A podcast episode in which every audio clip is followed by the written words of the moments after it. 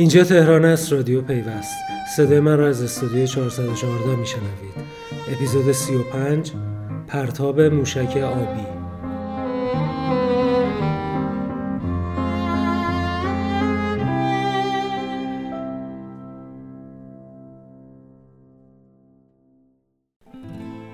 سلام.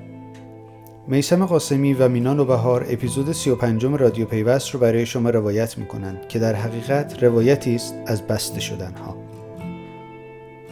اولین بسته شدن مربوط به تلگرامه. داستان تلگرام مثل آدمی شده که در بخش مراقبت های ویژه بیمارستان بستریه و هر لحظه خبر میدن از دنیا رفت و یه لحظه بعدش میگن نه هنوز زنده است. البته این بار حکم قضایی برای مسدود شدن تلگرام صادر شده. حکمی که نه تنها شرکت زیرساخت بلکه همه شرکت های ارائه دهنده اینترنت رو خطاب قرار داده. در این لحظه که این پادکست رو ضبط می‌کنیم هنوز هیچ چیز مشخص نیست. بعضی از اپراتورها تلگرام رو مسدود کردن و بعضی ها هم نه که این نشون میده هنوز تلگرام توسط شرکت زیرساخت مسدود نشده. Would we call it a home? And the darkest thoughts, yeah, I guess they're my own. There's wealth in the bank, but there's nothing to show inside. عصر روز دوشنبه ده اردیبهشت سایت های خبری حکم بیژن قاسمزاده قاضی شعبه دو دادسرای فرهنگ و رسانه رو منتشر کردند که بر اساس اون کلیه ارائه دهندگان خدمات دسترسی به اینترنت کشور خصوصا شرکت ارتباطات زیرساخت و اپراتورهای تلفن و دارندگان پروانه ارائه خدمات ارتباطات ثابت مکلف هستند از تاریخ 10 دو 97 نسبت به اعمال مسدودسازی کامل وبسایت و اپلیکیشن شبکه اجتماعی تلگرام اقدام کنند. در متن این حکم اومده که اعمال مسدودسازی باید به ای باشد که محتوای پیام رسانه یاد شده با هیچ نرم افزاری در کشور قابل دسترس نباشد. تخلف از اجرای این دستور موجب تعقیب کیفری خواهد بود. در ساعت اولیه انتشار این حکم، شرکت های اینترنتی اعلام کردن هنوز دستوری به اونها ابلاغ نشده. اما چند ساعت بعد بعضی از اونها تلگرام رو فیلتر کردن. با این حال این اتفاق به صورت یک پارچه رخ نداد و هنوز معلوم نیست دقیقا چه خبر. It's.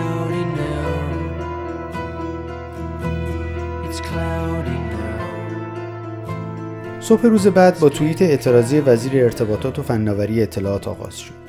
محمد جواد آذری جهرومی در یک رشته توییت بدون اینکه نامی از تلگرام ببره نوشت دسترسی شهروندان به منابع اطلاعات توقف ناپذیر است. هرچند استفاده از یک نرم افزار متوقف شود. نرم افزارهای بدیل شناسایی و جریان آزاد اطلاعات مجددا فعال و در گردش خواهد بود. این خاصیت و لازمه دسترسی آزاد به اطلاعات در عصر ارتباطات است. و چند ساعت بعد خبری عجیب در شهر منتشر شد.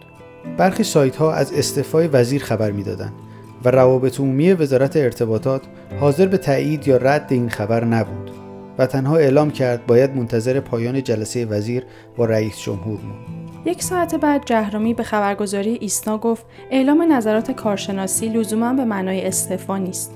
چالش های فیلترینگ را مستند و مستدل اعلام کرده ایم. مراجع تصمیم گیر نظرات ما را شنیدند و تصمیم گرفتند. واقعیت داستان چه بود هنوز کسی نمی‌دونه اما از صحبت های وزیر میشه اینطور استنباط کرد که کار تلگرام دیگه تمومه. جدا از تلگرام خیلی از سایت ها و سرویس های اینترنتی در روز سهشنبه دچار اختلال شدن و کسی هم پاسخگوی این مشکل نیست. مشکلی که دیگه از داستان تلگرام فراتر رفته و الان به کسب و کارهای متعددی داره لطمه می‌زنه. اردیبهشت هنوز به نیمه نرسیده و به نظر می‌رسه باید منتظر روزهای سختتری باشیم. سرنوشت برجام در ابهامه. بحران دلار همچنان ادامه داره و حالا هم تلگرام فیلتر شده. حسن روحانی در آستانه شروع ششمین سال ریاست جمهوریش چه دستاورد قابل ای داره؟ It's cloudy now. It's cloudy now.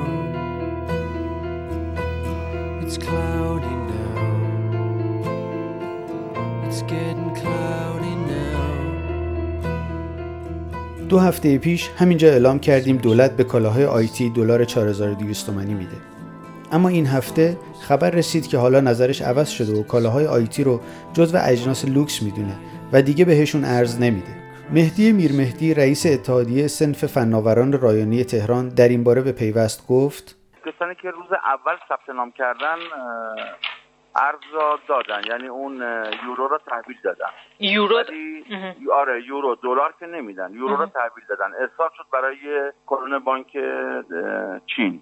ولی بعد از اون حتی الان دیگه سپرده هایی که بچه ها گوشتن 135 درصد سپرده ای که الان توی بانک گذاشتن و پول بلوک است گفتن باید از ارز اشخاص استفاده کنید یعنی دیگه دولت ارزی به اینها داده نمیشه. نه اینکه در رابطه با کالای ما در رابطه با خیلی از کالاها. اینها دیگه گفتن فقط شما تنها کاری که می‌تونید انجام بدید و ما بخوایم ارز 4200 بهتون بدیم باید از ارز اشخاص استفاده کنید. الان با توجه به اینکه خرید و فروش ارز در بازار آزاد هم متوقف و ممنوع شده معلوم نیست وارد کننده های کالا باید چیکار کنند البته مثل همه موارد دیگه که وقتی یه چیز ممنوع میشه در بازار غیر رسمی میشه پیداش کرد دلار هم با قیمت های خیلی بیشتر از 4200 تومن در کوچه پس کوچه های خیابان فردوسی خرید و فروش میشه هفته پیش بانک مرکزی اعلام کرد بر اساس تصمیم شورای عالی مبارزه با پولشویی به کارگیری ابزار بیت کوین در کلیه مراکز پولی و مالی ممنوعه.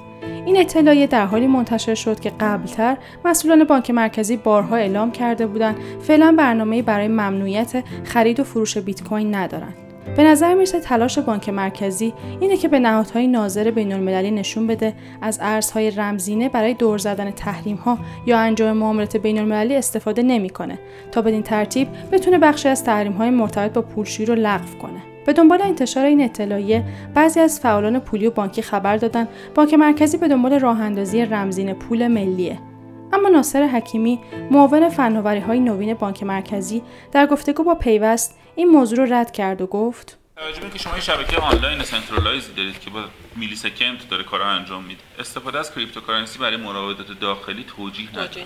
هم گرونتره انرژی‌برتره کندتره. بنابراین هیچ بنفیتی ایجاد نمی‌کنه. مگر اینکه یه سقوط پولشویی بکنه. در داخل کشور. برای اون خوبه فقط. نکته مهمی در مورد اینکه ما cryptocurrency داشته باشیم به این به دو تا دلیل مهمه برای ما. یکی اینکه ما اینو به عنوان یک ابزار برای مبادلات دو جانبه با سایر کشور استفاده بکنیم. پس طبیعتا اون ملی دیگه نمیشه. منطقه ای میشه. پس این یه اینیشیتیوه که برامون مهمه. راجبش فکر کنیم. ترکیه هم الان مثلا دنبال اینه ما هم دنبال همین است داستان بعدی اینه که ما از تکنولوژی بلاک چین برای قراردادهای مالی استفاده بکنیم. قراردادهایی که در حال حاضر جایی ثبت نمیشه مثل وثیقه گیری مثل قراردادهای تسهیلاتی و این قراردادها غیر قابل انکار و شفاف بشن و آخر سر این که سهشنبه مصادف بود با انتشار اولین نشریه در ایران 11 اردیبهشت 1216 کاغذ خبر با مدیریت میرزا صالح شیرازی در تهران منتشر شد. مرور این تاریخ 181 ساله نشون میده علیرغم همه بستنها و محدودیتها ما همچنان هستیم و به کارمون ادامه میدیم.